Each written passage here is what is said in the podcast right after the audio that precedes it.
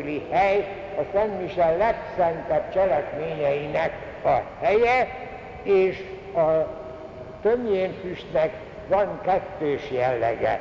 A tömjén az a keleti udvaroknak a mondjuk divatja volt, hát a napkeleti bölcsek is ugye tömjént vittek a kis Jézusnak, mert az az uralkodóknak a mondjuk úgy, hogy parfümje volt, vagy az uralkodóknak a szokása volt. De a tömjén füst az fölfelé száll, és a legelső időkben már az volt, hogy ahogy a mi imádságunk is felfelé száll az Úristen felé, azt jelképezi a tömjénnek a füstje. Ez az ünnepélyes szentmiségben van, de kétségtelen, hogy beleillik. És utána történik a köszöntés. Az első köszöntés a keresztvetés, mert az első köszöntés az a teljes szent háromságnak illik. Itt azért hadd szabadjon megemlítenem, hogy az eredeti görög szövegben úgy van, eisztó onoma. Ez pontos fordításban, ahogyan a keresztség szentségében van, én téged megkeresztelek az Atya, a Fiú és a Szentlélek nevére. Tulajdonképpen itt is így kellene, de itt azért a régi szokás úgy van, hogy az Atya, a Fiú és a Szentlélek nevében kezdjük meg tulajdonképpen a legszentebb áldozatot, a Szent Háromság nevére neve adja a hatalmat, hogy mindannyiunknak a közös imádsága a megváltás kereszt áldozatát fogja megjeleníteni itt a közösségben. Ezután a liturgikus közösség természetesen megalakul azáltal, hogy a pap köszönti a híveket. Hát erre a köszöntésre érdekesebben a németek próbáltak egy egyszerűbb megoldást. Én magam is hallottam, amikor a német szentség úgy hogy szép jó reggelt kívánok mindannyiatoknak. De hát aztán egy kicsit probléma volt, mert mikor ezt mondták este, akkor is olyan furcsa volt, úgyhogy az egyház inkább a bibliai szavakat szereti használni, úgyhogy a Németországban is abba hagyták. Ez volt a második vatikáni zsinat után egy ilyen nagy lendület, hogy minél barátságosabbak legyünk, de nem szabad ettől egy kicsit idegenkedni, hogy a Szent Mise annyira fönséges valami, hogy azért oda nem illik az, hogy jó napot kívánok, vagy szép jó estét, vagy nem tudom én, akármilyen egészen bizalmas kis profán köszöntés.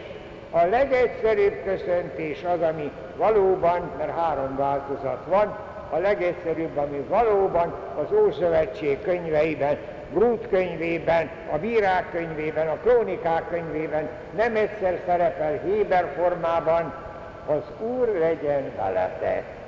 Ugye latinul Dominus Vobiscum, ezt úgy mindenki jóformán ismeri, tudja, ez annyira egységes az egész katolikus egyházban, jó lehet nem tudja mindenki, hogy ez nem egészen pontosan így van, mert van olyan fordítás is, hogy az Úr van veletek. De itt nálunk Magyarországon így használjuk, az Úr legyen veletek. Tehát ez is egy olyan kedves, közvetlen kívánság, az Úr legyen veletek. Mert hát most itt vagyunk a közösségben, akarjuk a legszentebb áldozatot bemutatni, hát világos, hogy akkor így köszöntök, hogy az Úr legyen veletek. A válasz az megint egy kicsikét régies, és a te lelkeddel. Ez egy kifejezett hebraizmus. A sémi nyelvekben van így, így fejezik ki magukat. Ennek a pontos magyar fordítása az, hogy veled is. Tehát a hívek közössége válaszol a papnak, hogy veled is legyen az Úr most ezekben a csodálatos pillanatokban, amikor vezeted a mi közös, legcsodálatosabb áldozatunkat. A másik, egy kicsikét rövidebb lehetőség az Szent Pál leveleinek. Kilenc Szentpáli levélben szerepel pontosan így, hogy kegyelem és békesség atyántól, az Istentől és Urunktól, Jézus Krisztustól. Na hát ebben ezt már múltkorában is azt hiszem említettem, nagyon érdekes, ebben benne van az Ószövetség, meg az Új Szövetség. Mert az Új Szövetségnek a jelszava a kegyelem, a, amit ugye a megváltás hozott nekünk, az isteni bocsánat, az Isten megbocsájtó kegyelme, ez az Új Szövetségnek a jellege. Az Ószövetség pedig mindig a salomról beszélt, a békéről, mert abban ő a léleknek a harmóniáját látta, hogy ott még megváltás nem volt, ők csak várták a messiás, de mindenképpen a lélek harmóniára szükség volt. Tehát kegyelem és békesség, tehát az Ószövetség és az Új Szövetség, de Atyánktól, az Istentől és Urunktól, Jézus Krisztustól. Így fejezte ki magát Szent Pál, erre a válasz ugyancsak az, hogy és a te lelkeddel. A korintusi levélben azonban bővebben van, tudnék hozzá kell tenni, hogy előtte, ezelőtt a, a Szentpáli levelekben szó volt a Szentlélekről, tehát itt a végén nem akarta megismételni. A korintusi levélben a Szentlelket se akarta kihagyni, azért szól ez a hosszabb, Urunknak, Jézus Krisztusnak kegyelme, az Atya Isten szeretete, és a Szentlélek egyesítő ereje legyen veletek, hogy legyen mindannyi, mindannyiatokkal. Szóval itt a Szentléleknek az egyesítő ereje. Hát ugye a keresztségbe kapjuk a Szent Lelket mindannyiunkat, és azzal leszünk mi az egyháznak a tagjai. Tehát tulajdonképpen a Szentléleknek egy sajátos aktivitása, hogy összetartja a közösséget, és erre utal ez a köszöntés. Én legalábbis ezt a harmadikat szeretem legjobban, mert ebben benne van az egész Szent Háromság, és mi tulajdonképpen minden, de mindent a Szent Háromságra köszönünk. Szent Háromságnak köszönünk.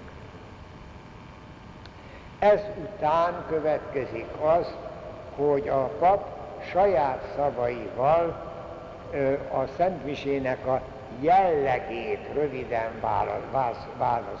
vázolja.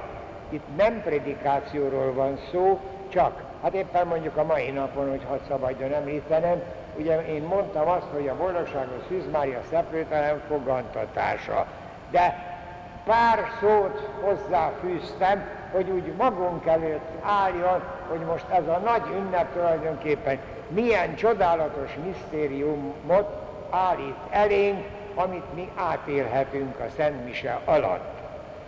Ez a Szent Mise alapgondolata, a Szent, ami aztán az szerint van aztán a Szent Misének a későbbi vált, változó részei, az szerint alakulnak, mert azok erre a kijelentésre adják a választ úgyhogy hát a mai eh, Szentmisében is, az olvasmány is, a Szentleszke is, az evangélium is a szeplőtelen fogadhatással volt kapcsolatban, tehát ezt mindenképpen említeni kellett. Ez van még a Szentmisének a bevezető részében, és ott még aztán megemlítheti, a pap, hogy ő milyen intencióra, milyen szándékra mutatja be a Szentmisét. Na most itt ehhez hadd szabadjon mondanom, ugye a sekrestében van egy napló, abba van beleírva, nem mindig pontosan, egyszer így, egyszer úgy, hogy milyen szándékra kell a Szentmisét bemutatni. Előfordul az, hogy az a szerencsétlen pap megnézi a sekrestébe, de mire odaér az oltárhoz elfelejti, most itt nálunk az ambónál is, meg az oltárnál is ott van gépelve, hogy ne legyen tévedés, mert azért olyan csodálatos, hogyha valaki, csúnyán fejezem ki magamat, valaki befizette azt a szentmisét, az a szerencsétlen pap nem mondta be, hát akkor ugye összedül a világ egészen biztosan, de az mindig a szentmise arra az intencióra, arra a szándékra van felajánlva, amit a szekrestében a naplóban szerepel, úgy, ahogyan kívánják. Elhunytért, betegért, egy családért, egy család élő meg elhunyt tagjaiért, mint a mai napon is volt, bármilyen célban. Egy, egy kicsit furcsa, hogy mondjuk ilyesféle, hogy hálaadásból. Hát a Szent az mindig hálaadásból, de ha valakinek van olyan nagy hát kívánsága, hogy valami, valami sikerült neki, és most elég egy hálaadó szentmisét akar, azt is lehet. Tehát ez szerepel itt a bevezetésnek az utolsó mozzanata. Mindenképpen nagyon fontos, hát csak egyet hasonlatot említek, egy versenynél, mondjuk egy futóversenynél, higgyék el, hogy általában mondani szokták, hogy hogyan sikerült a start. Mert a startnak az, hogy az egy úszóversenynél, a riporter bemondja, hogy jaj, a startja nem sikerült. Mert ahogyan sikerül a start, az már biztosítja azt, hogy a továbbiakban is szerencsés lesz, és hát amit most én máma elmondtam, hát ez a startja a legszentebb áldozatnak, a szentmisének, azért kellett részleteiben is magunk elé állítani, jövő alkalommal folytatni fogjuk már az első főrésszel, az ige liturgiájával. Addig is áldjon meg bennünket a mindenható Isten, az Atya, a Fiú és a Szentlélek. Dicsértessék a Jézus Krisztus!